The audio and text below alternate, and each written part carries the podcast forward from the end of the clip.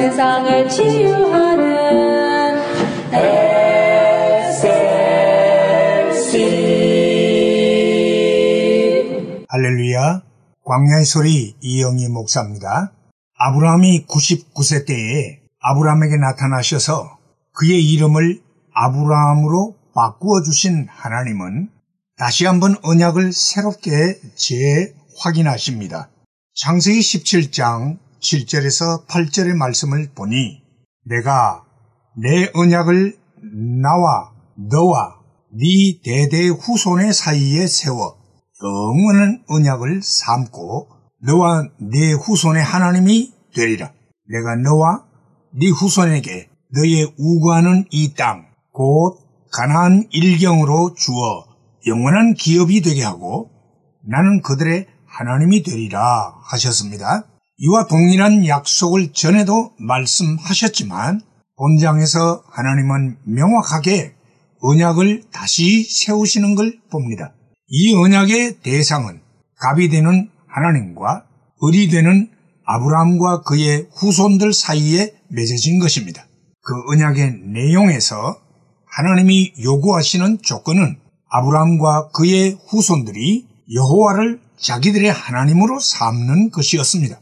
하나님으로 삼는다는 것은 여호와만 경외하고 섬기며 그 말씀에 순종한다는 뜻이지요. 반면에 아브라함과 그의 후손들에게 채워지는 조건은 하나님이 저들과 함께 하셔서 돌아보시고 복을 주시며 가나안 땅을 저들의 영원한 기업으로 주시는 것이었습니다. 그리고 그 유효 기간은 영원이라고 했습니다.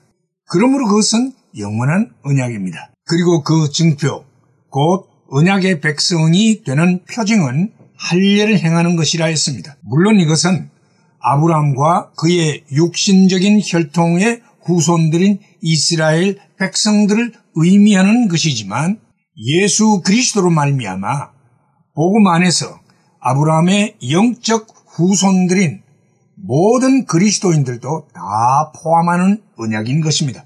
그리고 구약의 할례는 이제 신약 시대에 와서 세례 안에서 그 의미를 개성하고 있습니다. 형식적인 세례가 아니라 마음의 표피를 빼는 진정한 세례를 의미하는 것이지요. 인간은 홀로 독존하는 존재가 아니라 누군가를 하나님으로 삼고 섬겨야 하는 존재인 것입니다. 어떤 이는 귀신을 하나님으로 섬기고 어떤 이는 태양을 하나님으로 삼고 어떤 이는 각종 우상을 하나님으로 삼습니다. 혹자는 재물을 또는 권력을 또는 자기 자신을 하나님으로 삼기도 합니다. 시편 33편의 기자는 고백하기를 여호와로 자기 하나님을 삼은 나라 곧 하나님의 기업으로 빼신 받은 백성은 복이 있도다 라고 말씀하셨습니다.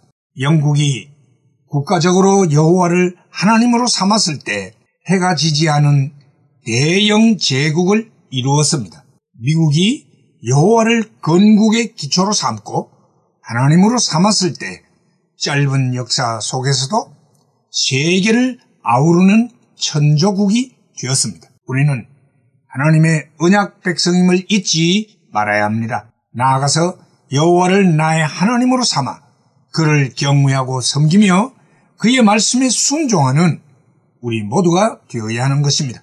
그리하면 저 신령한 가나안 땅, 곧 영원한 하나님의 나라를 우리가 상속받게 될 것입니다.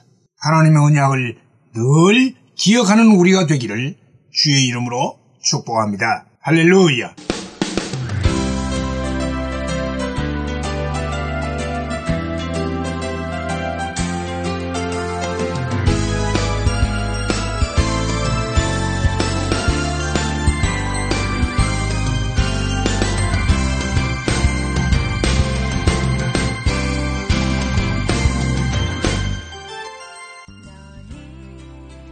말씀으로 세상을 치유하는 SLC 방송 가족 여러분 안녕하십니까? 저희 방송에서는 보다 나은 여러분들의 신앙과 삶을 위하여 상담을 진행하고 있습니다.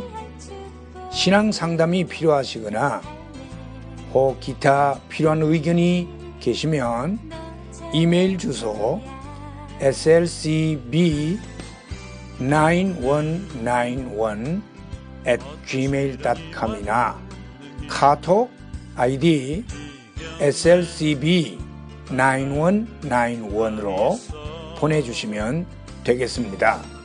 다시 말씀드리면 이메일 주소 slcb9191 at gmail.com 카톡 아이디는 slcb9191으로 보내주시면 되겠습니다.